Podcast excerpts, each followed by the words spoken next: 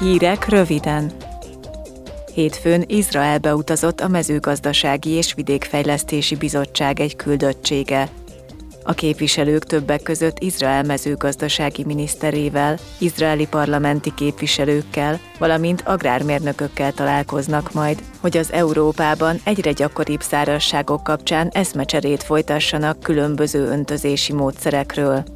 A küldöttség emellett öntözés technikai megoldásokra szakosodott cégeket, vízügyi létesítményeket és precíziós öntözési módszereket használó gazdaságokat is fel fog keresni.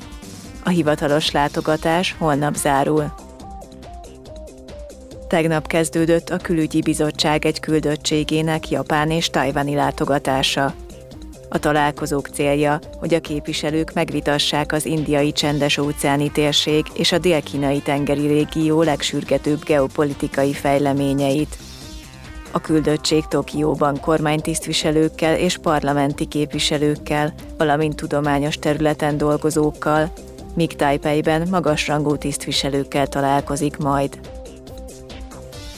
A Fejlesztési Bizottság egy küldöttsége tegnap a Kongói Demokratikus Köztársaságba utazott. A képviselők arra keresik a választ, hogy az EU miképp segíthetné az országot bőséges nyersanyag készleteinek kiaknázásában oly módon, hogy az előmozdítsa a helyi gazdaság fenntartható fejlődését.